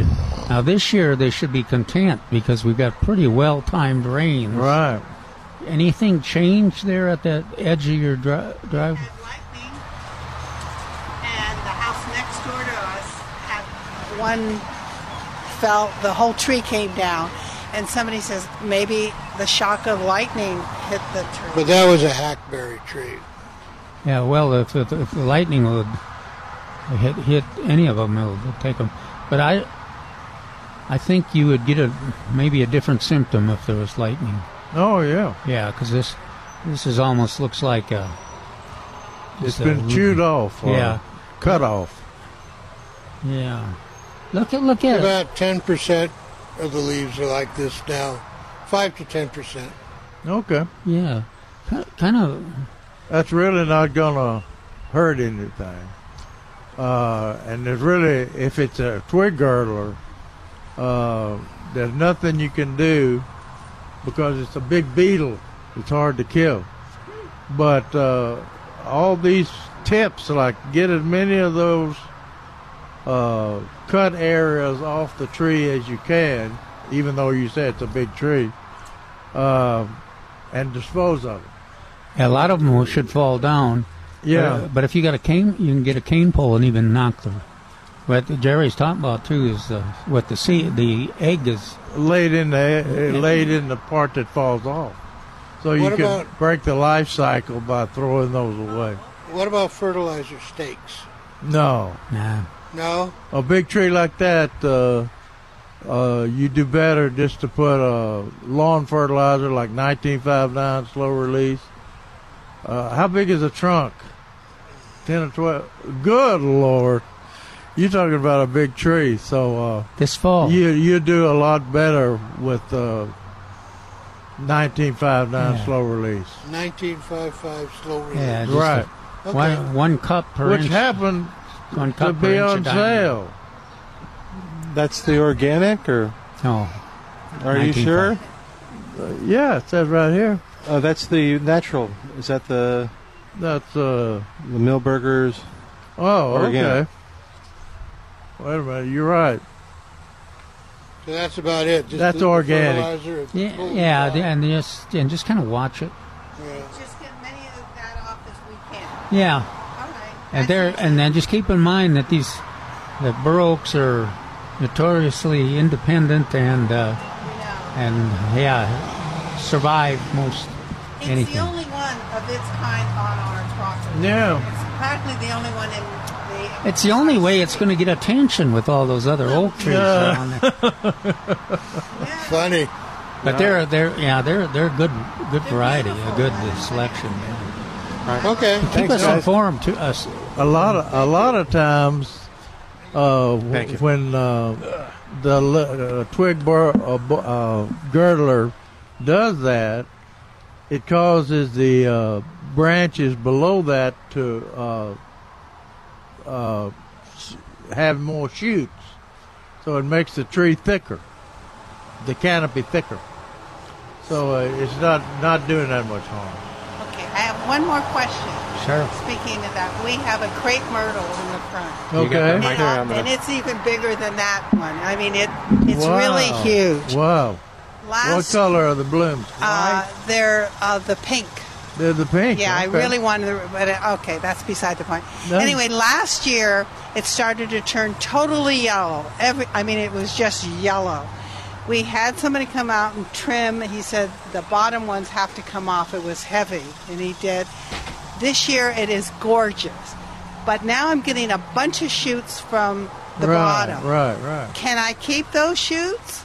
Somebody said no. If you keep them, it will kill the tree. No, it won't kill the yeah. It's beautiful. I mean, coming up, they're green and luscious, and the tree is fantastic. It's just now. it's just spr- those are uh, uh, sprouts. Yeah, anything anything that can get enough light to support a leaf. Yeah. will come. Will put they'll put foliage out there. So. Oh, good. So I'm if it okay. looks Normal- good, leave it. normally those are cut off, Yeah. uh, but it's not going to hurt the tree. Oh, it looks beautiful. Well, okay, good. There you go. And this again is is just Thank you. li- it's just lichen, and it's a Oh, yeah. it's a All right, so we're going to take a quick break. While we do, Uh, give us a call beneficial. 210 Doesn't hurt 308 8867. 210 308 8867. More in a moment on 930 a.m. The Answer.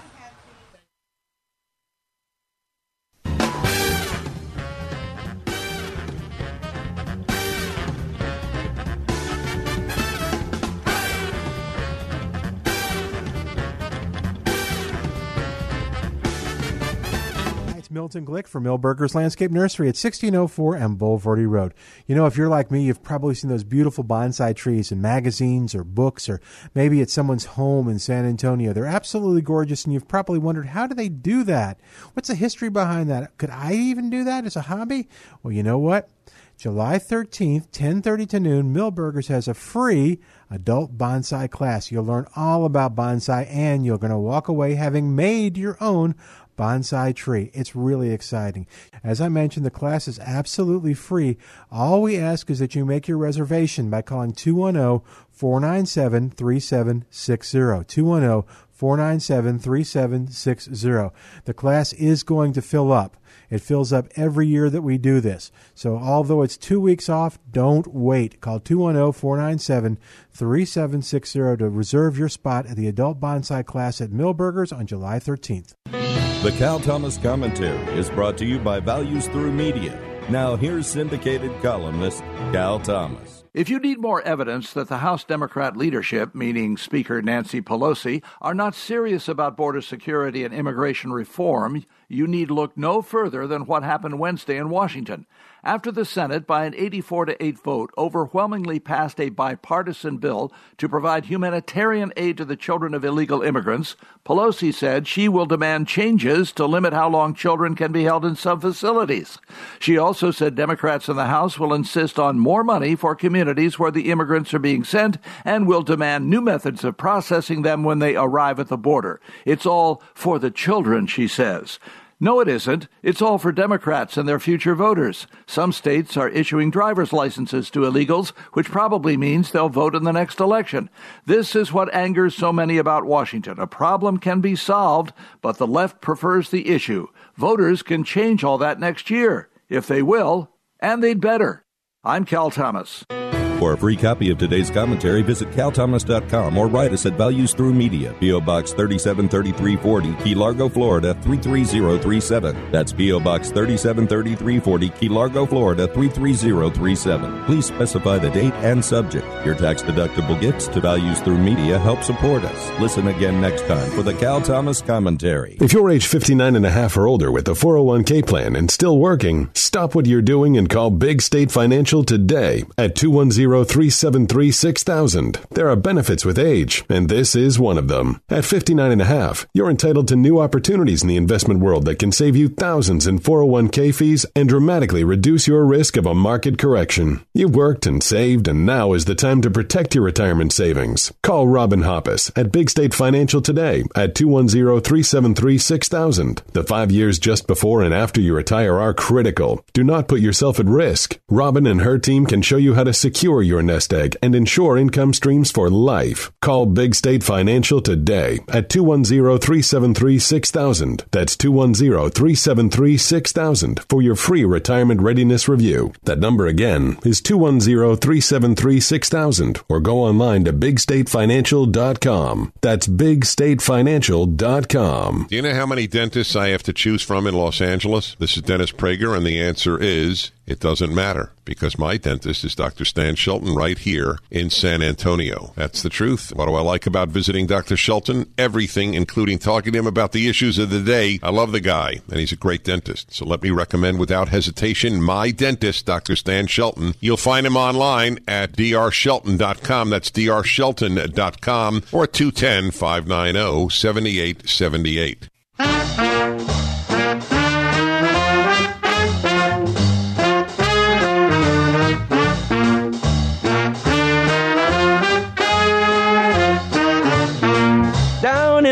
They serve you coleslaw, chopped up finer than a bale of straw. When you crunch and gnaw, a bunch of coleslaw keeps you chewing like a crosscut saw. Exercise your jaw by eating coleslaw, best old goodness that you ever saw. You can break no law by wanting coleslaw. It ain't nothing but some cabbage raw. It can't be beat. Just a simple southern treat is fine with me or with anything you eat. Your chops flip flop, you're enjoying every drop. Your teeth go bop, you never stop. Yes, in Arkansas. And welcome back to Milberger's Gardening, South Texas on 9:30 a.m. Where does this guy find these? I don't know where Al finds them. He's- he's- That's not old Caleb music. no, that's uh, Jesse Stone, coleslaw. Okay. All right, 210 308 8867. 210 308 8867. Again for the July 4th uh, Uh-huh. celebration, coleslaw. Yeah, I got it. Perfect, yeah. That lady was not liking her. Uh, her liking? Uh, liking her. No. Not liking her liking. You mean the one with the little. Was, this lady or just. mm mm-hmm. Oh. No, it, she was not liking it. I don't think Calvin was amused. I, I don't think so. Okay. Uh, Anyway. the other woman was talking about replacing a rosemary. Um, you want yeah, to she said that it, it got too big. Oh, huh. And she's having it removed. That's pretty big. Yeah. Does rosemary Said it's, it's it's hiding the things in the back, back of the flowers in the back. That must be a really big rosemary. Yeah. They get that big? I didn't know that. That some of them do. Oh, wow. You can cut them Yeah. relatively easily. I She's think got- she- I she's- think she's- she's, going to dig hers up. I Yeah, have it sound- hers removed. Excuse me, it sounded like Gracious. it. Yeah. So uh, I recommended uh, dwarf ruellia or dwarf Mexican petunia.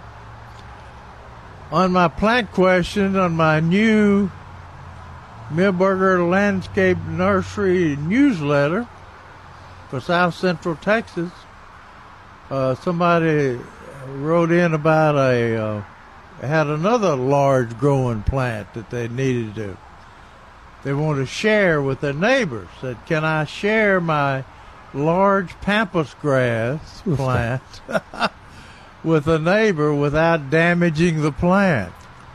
Without, I don't think I don't think you can damage the plant.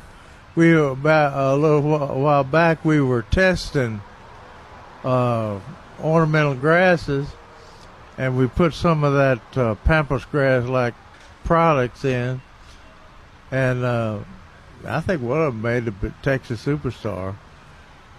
But we left them left them in there about uh, two or three years. We cut them down every year, and uh, when we went to take them out, we had to use a front end loader because uh, the root system was humongous. Yeah, they're very difficult. But anyway, uh, this this question is answered. Uh, pampas grass can be propagated by root or clump division. Uh, this is easy, easiest done during the early spring when the top of the plant is being removed because of winter damage. That's good. Simply dig out sections of the main clump on which the roots are attached. It will not damage the mother clump. Size of sections can be from one root per section to larger clumps with many roots. The smaller the clump section, the longer the plant will take to enlarge, obviously. Which is a uh, good good characteristic. Make take a long time. So you can share.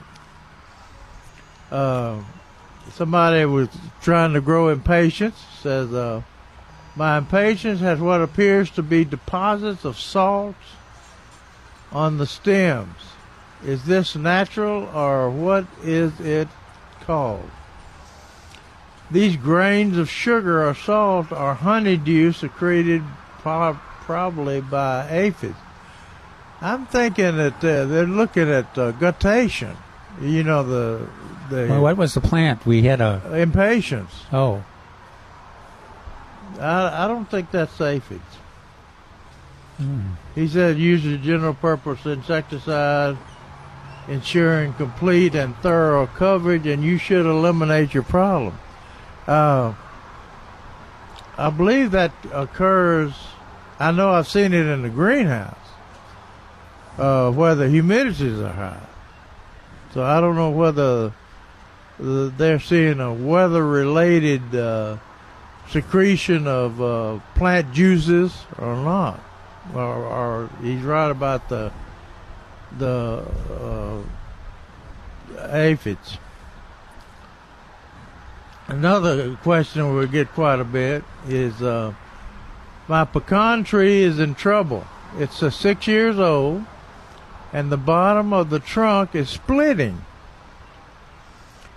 It almost looks like it's growing too fast.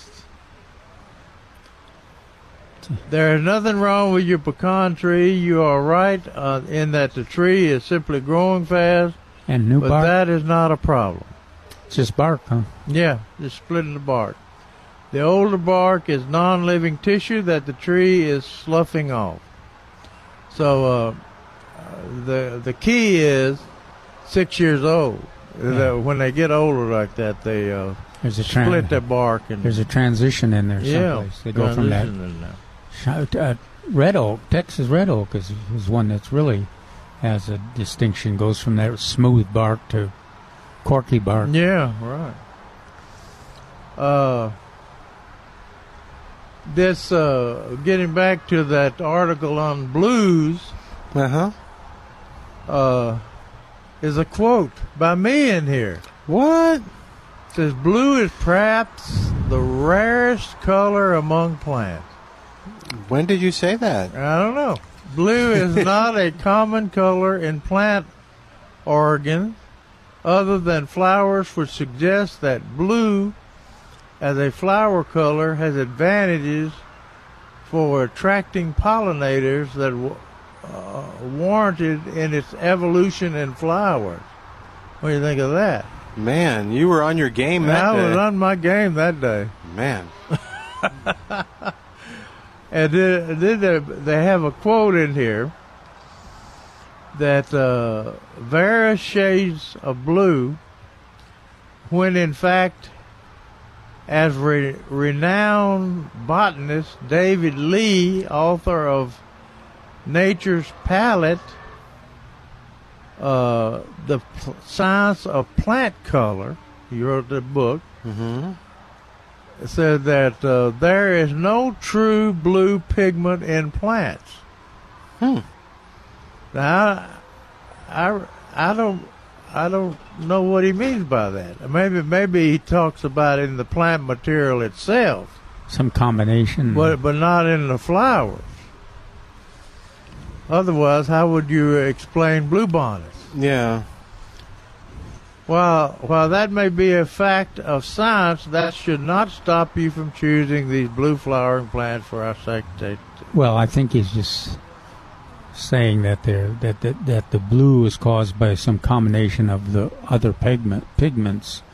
You know, whereas red would have a Yeah. just a red pigment, but Mhm. I don't know what the combination is that makes blue. You think you let's see. Generally, you get um, blue and yellow makes green, doesn't it? Right. Yeah. And then blue and red makes purple. Yeah, so that's that'd be an interesting thing to pursue. But who who's to argue with David Lee? I mean, I would not. Uh, and they for blue flowers they recommend uh, mealy mealy cup sage, salvia, and uh, Mexican petunia. No plumbago. Yeah, that was the first one mentioned. Oh, okay. But uh, something you want to another good, good article in my uh, in my article in my in the newsletters this week, which you can get Here at Milberger's. here at Milberger's. Or online. You can have them mailed to you or you can get it online anytime. Free. Actually. Yep, milbergernursery.com. Go to milbergernursery.com. You can see this month's, you can see last month's, you can see last year's, uh, or you can uh, and you can have it emailed to you or mailed to you uh, by Yeah. going there. Yep, I have and mine it- mailed. And by the way, if you are not a uh, internet person, you can call the nursery at 210-497-3760 and you can have um, them mail it to you. They'll put you on the list. We never have found out how many subscribers we have. have We'll we? ask Trace tomorrow. He's he's been busy. I've been watching him. Well, we haven't heard since how many?